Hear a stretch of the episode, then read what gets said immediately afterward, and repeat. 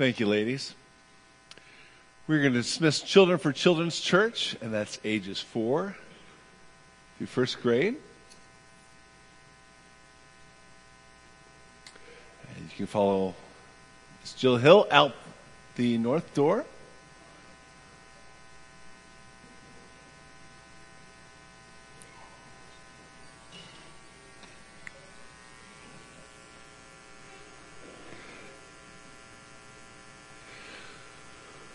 Well, in our society, one of the signs that Christmas is on the way is the lights that go up, right? It was about two weeks before uh, Thanksgiving. I was down by Hy-Vee Barlow, and there's a guy up there, you know, with a stick trying to put the, the lights around the big cr- tree down there in the parking lot. And week in, week out, more and more lights get added in our neighborhoods, right? Some are, you know, very basic, just kind of on the roof line. Some are very colorful. Some are crazy, you know, blinking and just, uh, you know, almost a light show could give you a seizure, I guess, for some people. But, you know, light does something for us, right? I mean, especially as the days get shorter and the nights are longer, it has a sense of beauty, a sense of warmth a sense of guidance, a sense of hope. And the Christmas story itself is full of light, right? A star that guides men to the baby. And the glory of God that shone all around as the angel announced the newborn king. You know, even for those who want to mix the Christmas story with Santa and frosty, or even they want to eliminate the baby, if you will. Still, light beckons to us. Is there something greater out there that wants to connect with us? Is there someone or something greater out there that cares for us and, and is going to guide us?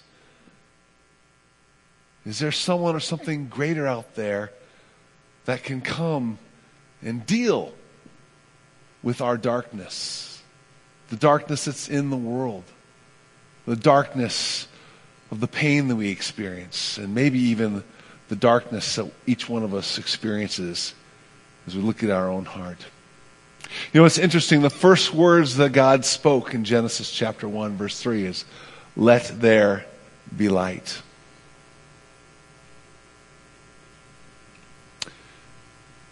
The message of Christmas is that God has sent his light into our darkness to dispel it.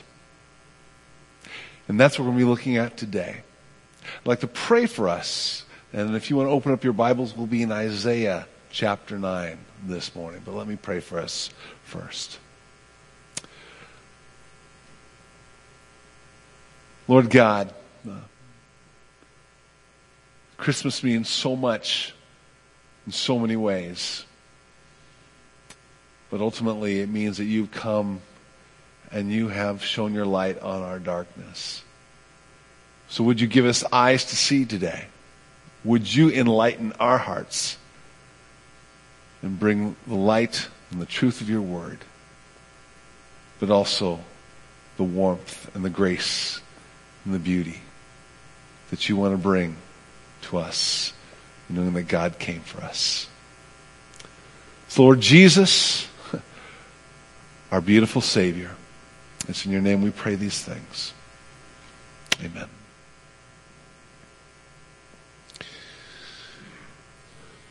Christmas is about the fact that a light has dawned.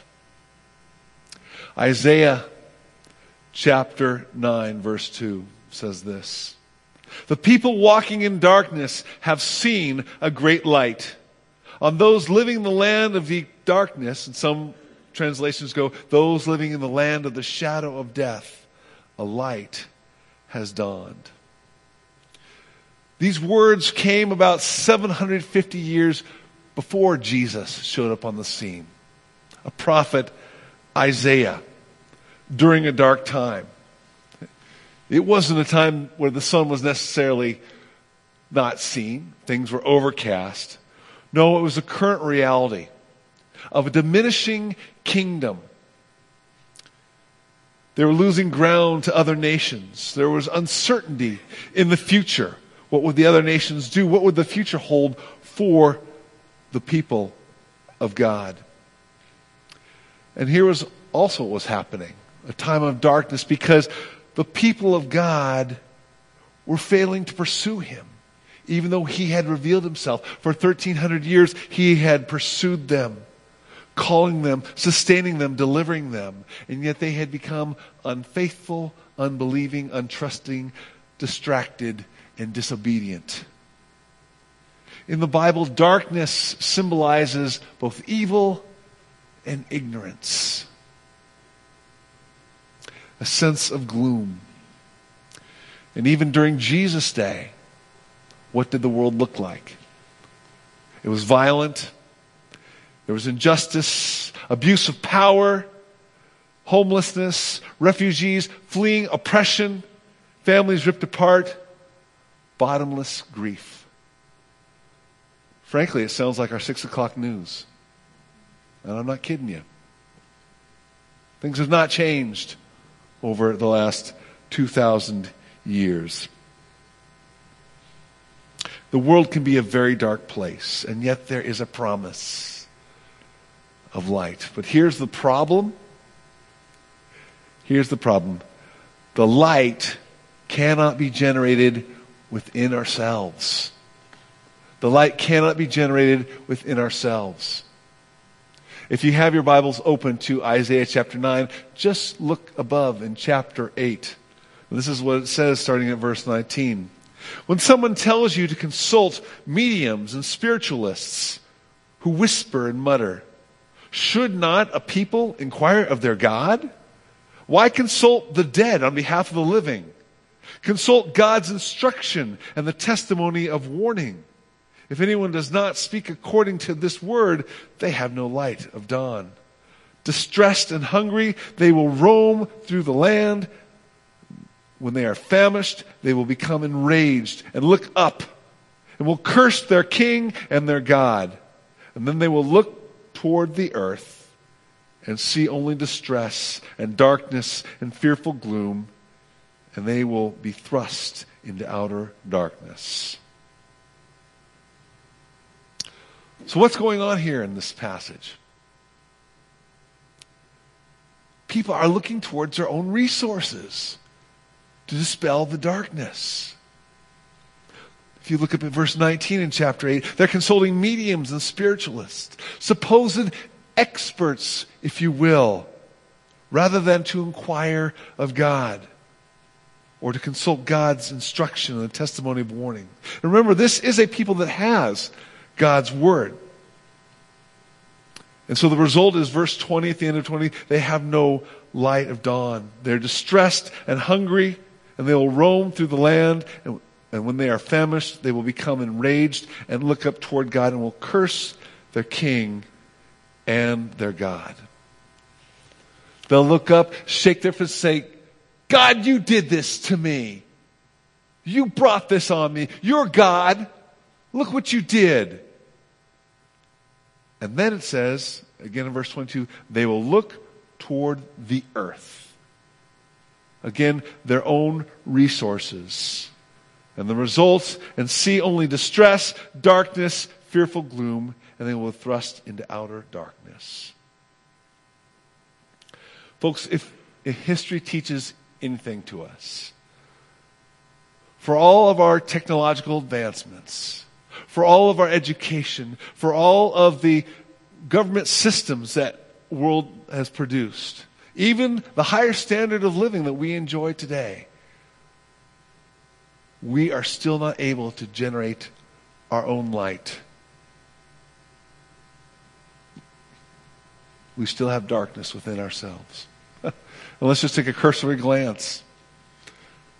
Hey, I love technology. It's great. It's convenient. But I walk around worried about somebody's going to steal my password or steal my identification, right? I love democracy. I think it's a great thing. But if you look at our own government right now, they're locked up in partisan politics, people protecting their power, they're not serving the people. Our government's not going to save us, folks. If you look at education, yeah, we know more. Doesn't make us better people. In fact, I think sometimes our educational system has contributed to the fact that we don't know right from wrong because it's all relative.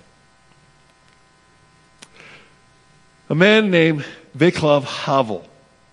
He was the first president of the Czech Republic. Had a very interesting perspective, right? He came out of what happened with Nazi Germany.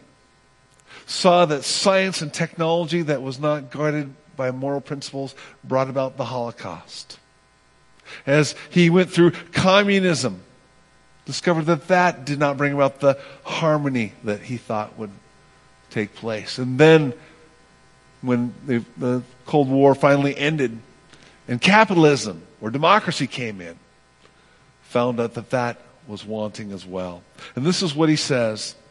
The pursuit of the good life will not help humanity save itself, nor is democracy enough. A turning and seeking of God is needed. The human race consistently forgets that he is not God.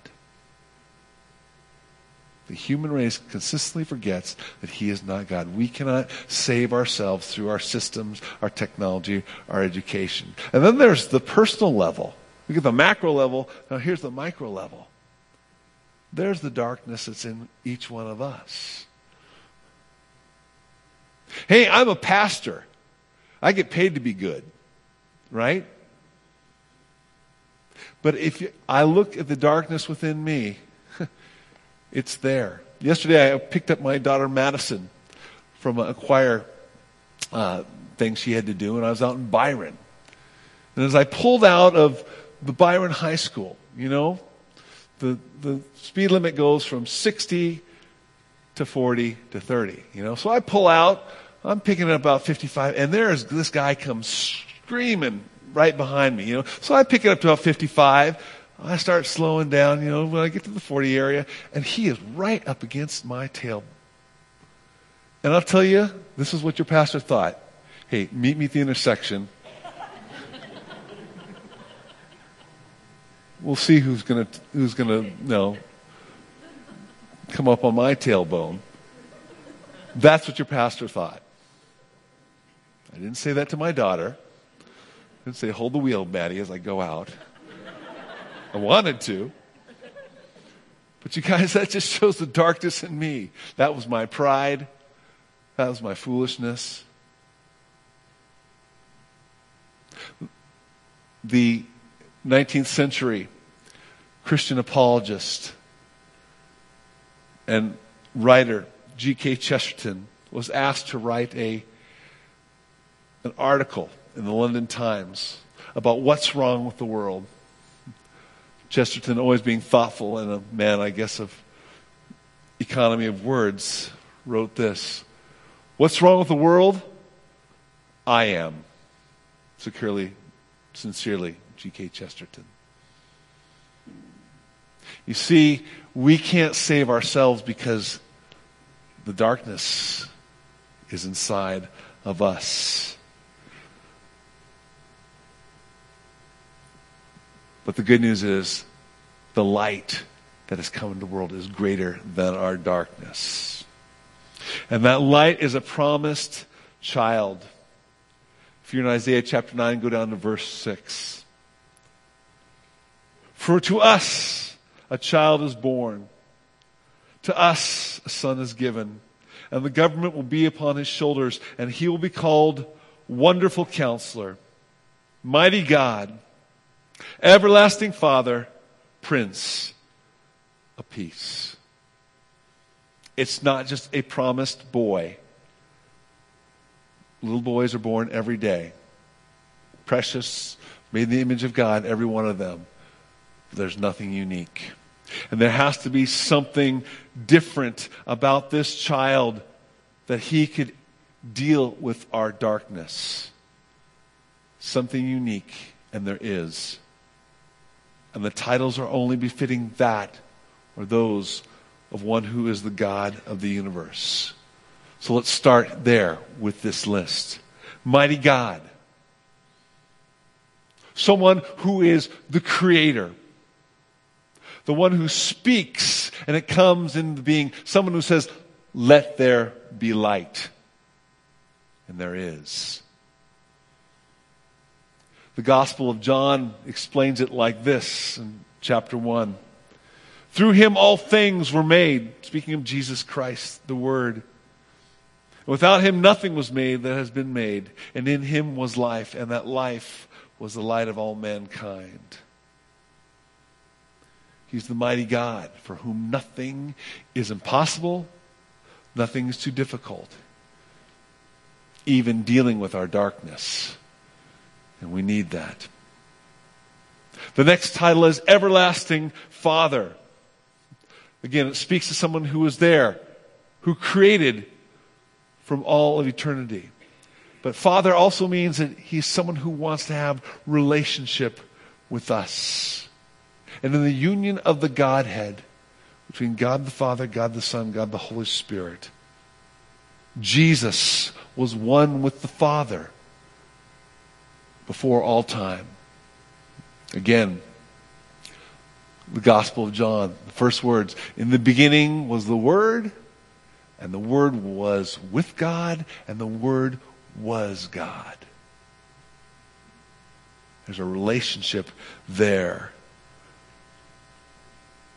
And Jesus, later on in his earthly ministry, will say, I and the Father are one.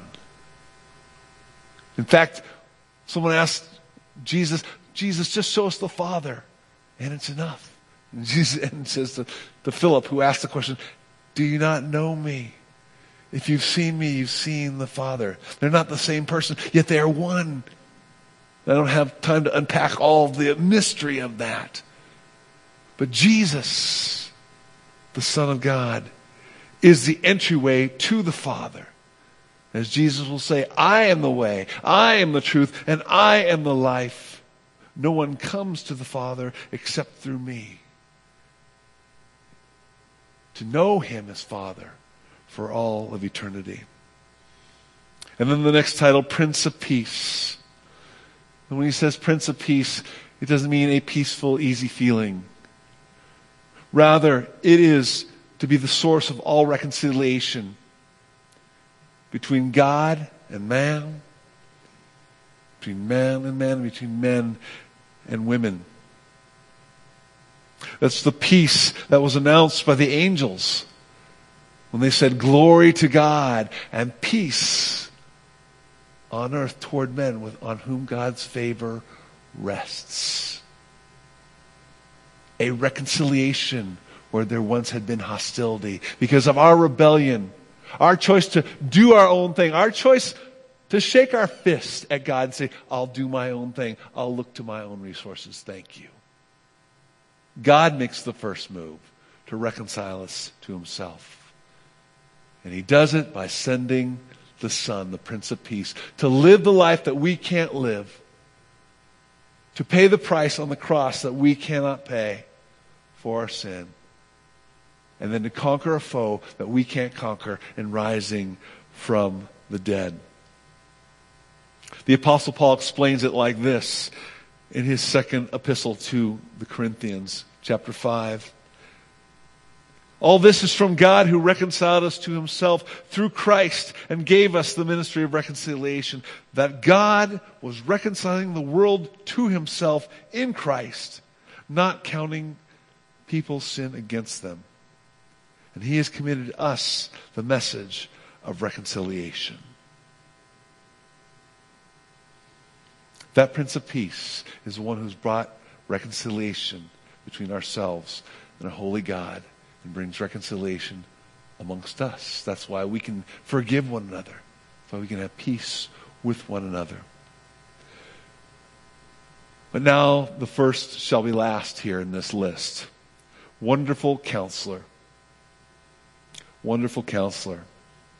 Yes, mighty God, who has all wisdom, who knows the beginning to the end, who knows where all of history is going. Yet, God who put on flesh and dwelt among us, who lived this life, who entered, if you will, into our darkness. I want to, I want to read the words from Tim Keller in a book called Hidden Christmas. And, and by the way, if you're looking for something that's a great meditation on Christmas, I highly recommend it. But this is what he said, especially in light of Jesus being our wonderful counselor. He says, if you're going through something difficult, it's good to talk with someone who has walked the same path, who knows personally what you've been going through. If God really was born in a manger, we have something no other religion has. It's a God who understands you from the inside of your experience. There's no other religion that says God has suffered, that God had to be courageous, that knows what it's like to be abandoned by his friends, to be crushed by injustice, to be tortured, and to die. Christmas shows that he knows what you're going through. And when you talk with him, he understands. And then Keller goes on to say, He had infinite highness of being Almighty God, yet He became one of us, enmeshed in our condition in order to know our darkness and he saved us by going to the cross. And he did it voluntarily, freely, out of sheer love. That is beautiful. In the Gospel of Matthew, in chapter 27, verse 45, as Jesus is dying, you know what happens? Darkness covers over the earth. You see, what's happening is a physical demonstration that the light of the world has descended into our darkness. And had God the Father turn his back on us so that God the Father wouldn't have, turn his back on Jesus in order that he would not have to turn his back on us. See, Jesus descended into our darkness that he might call us into his marvelous light. As we sang earlier, the truth out of 1 Peter chapter 2 verse 4. So what do we do to become a child of the light or respond to that? Respond to that light. Let's go back to Isaiah chapter 9, verse 6. For to us a child is born, to us a son is given. To us a son is given. The light is given to us as a gift. It is given to us as a gift. And again, there's nothing you or I can do to generate the light in ourselves. We can't do it. It has to be received as a gift. And that's quite humbling, isn't it? That's humbling. Because we like to be self sufficient, we like to do it ourselves. It says we can't do anything, we can only receive the light. And here's the other thing, too. As you start to interact with that life, it let light, it reveals some of your darkness, some of the ugly, stuff we don't want to be seen by ourselves, let alone anyone else. It exposes our darkness.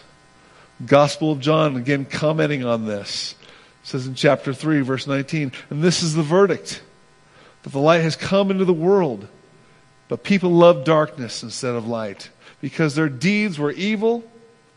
Everyone who does evil hates the light and will not come into the light for fear of their deeds being exposed. You see, some will reject the light. They'll reject the light because they don't want to have their deeds exposed. They don't want to deal with the truth. But again, the gift is given. And all we can do to receive it is receive it. Speaking of Jesus as the light, let me quote one last time from John.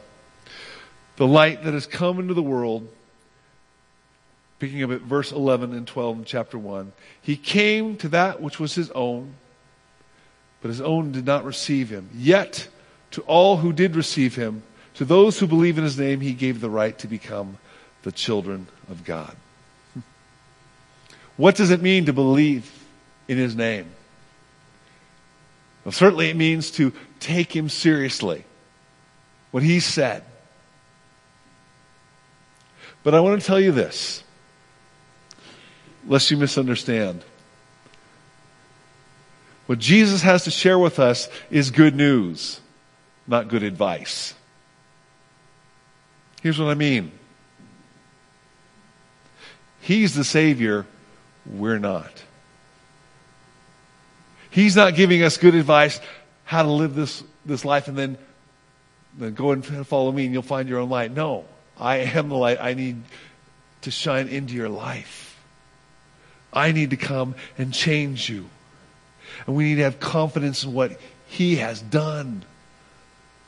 And living this life, going to the cross, and conquering death. We need to take Him up on His invitation to receive Him, to come and change us and give us His light, to replace our spiritual darkness with His life, to be born again, if you will, to give us a whole new nature. Or as in 2 Corinthians 5:17, to become a new creation. See, that's the light that he brings into your life as you receive him as you would put your faith in Him.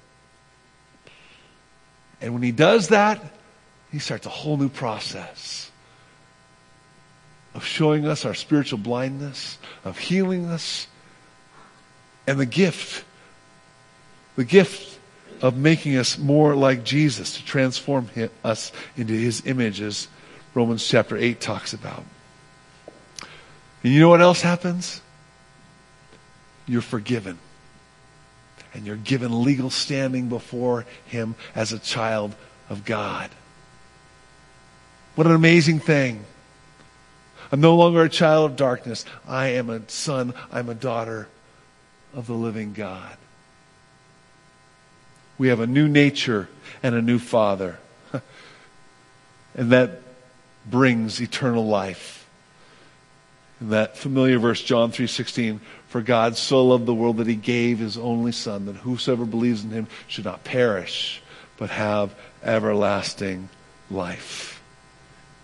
He's a Father that gives us everlasting life. But again, he is our wonderful, Jesus is our wonderful counselor. Remember, I, I shared at the beginning, as we were looking at verse 2, the people that walked in darkness have seen a great light. And those living in the shadow of death, the light has dawned. You see, our wonderful counselor, he'll even walk us through the valley of the shadow of death because he's conquered it. He's conquered it. And he, give, he is our Prince of Peace that we might be reconciled to him. Let me ask you, where are you at today? Are you busy trying to generate your own light? Are you, are you thinking if I just try harder? If I just more diligent, I'm, I'm going to do it. I'm going to make it happen. You can stop trying you can invite Him, invite the light into your life to change you and transform you and give you His life. It's happened to so many of us in this world. Are we perfect? No. Are we still in process? Yes. But we're not who we used to be. I think many of us are grateful for that. what about us who know Him already? who've already received the light, if you will. during this Christmas season, I want you to shine. He wants us to shine. Well, that's great, Pastor. Well, what does that mean? Well, you know, if you're a person familiar with the scripture, you might think about what Jesus said in the Sermon on the Mount that of good deeds. Matthew 5 16, let your light shine before others that they may see your good deeds and glorify your Father in heaven. And that's great. Do it. Boy, you know, if you're excited about your relationship with, with God and want to shine Him in loving others, do it. That's awesome. But this is a little more internal, maybe a little more thoughtful. But I hope it's helpful. I know I'm going to sound like I'm saying the same thing, but I'm going to say it again. Let your light shine. Let your light shine. What I mean by that is rejoice in the fact that the light has come into your life. Has dispelled your darkness, given you a whole new destiny, given you a whole new identity, and you have His light shining in you. I don't think we rejoice in the joy of our salvation enough. I don't think we preach the gospel to ourselves enough. We need to do that, especially in this Christmas season. And I hope you're going to be here next week, too, because I'm going to talk about what it means for God to be with us, Emmanuel. And that's something much more to rejoice in. But rejoice. Let his light shine in you. And I, I just want to challenge you with this verse that I've come across just recently reading through the, go- uh, through the gospel. I guess it is the gospel. There's a gospel in there. The book of Isaiah, chapter 60. And this is what it says. And it, it's really an anticipation of the kingdom of God being fully realized.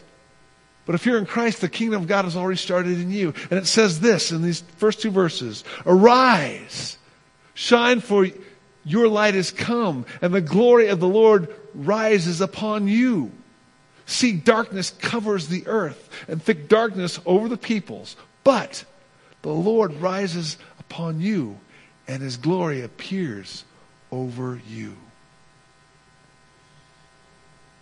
Rejoice that the light has shined upon you. Yeah, our world is covered with darkness, but he has shined on you. And you know what? If you will rejoice in that, I think you can't help but shine that around to the world that's around you. I want to say this one last thing. Sometimes we feel like we're overcome by the darkness of this world, even as Christians. Pain, hurt, sorrow, even depression. One of the things that you can rejoice in again is that He is your wonderful counselor. And He is going to walk with you through that darkness. And that darkness is not going to last forever. But as you walk through it, He will be with you. He has come to be your light when all the lights have failed and walk with you. Jesus' words I am the light of the world. Whoever follows me will never walk in darkness, but will have the light of life. This Christmas season, as you look around and you see the lights, I pray there'll be a reminder that His life has shined upon you to show us the way, to show us the truth, and to give us His light. The light is dawned. Let me pray for us, and then Aaron, will you and the worship team come and close us? Lord Jesus, I thank you that you are the light of the world that has entered into this dark place where we were lost, we were ignorant, and a world full of hurt, sorrow, pain, and wickedness. And you came to shine your light on us, to show us the truth. But you came also, Lord, to be our light in our life because we don't have it within ourselves. So I thank you for coming for us, for making a way. And Lord, as we have an opportunity just naturally by this season to talk about what it meant for you to come, I pray that you would give us the grace to shine the light of your gospel to a world that desperately needs to hear it. Indeed, your coming is not great advice, but it's good news. Good news for our hearts. Good news for us to find our rest in you rather than our own strivings. And so, Lord, if there's somebody today who is striving, who's trying to generate their own life, would you give them the grace to turn to you, to call upon your name, that the light may enter their life, change them, give them a new identity, a new destiny, and a new life. And Lord Jesus, it's in your precious name I pray these things. Amen.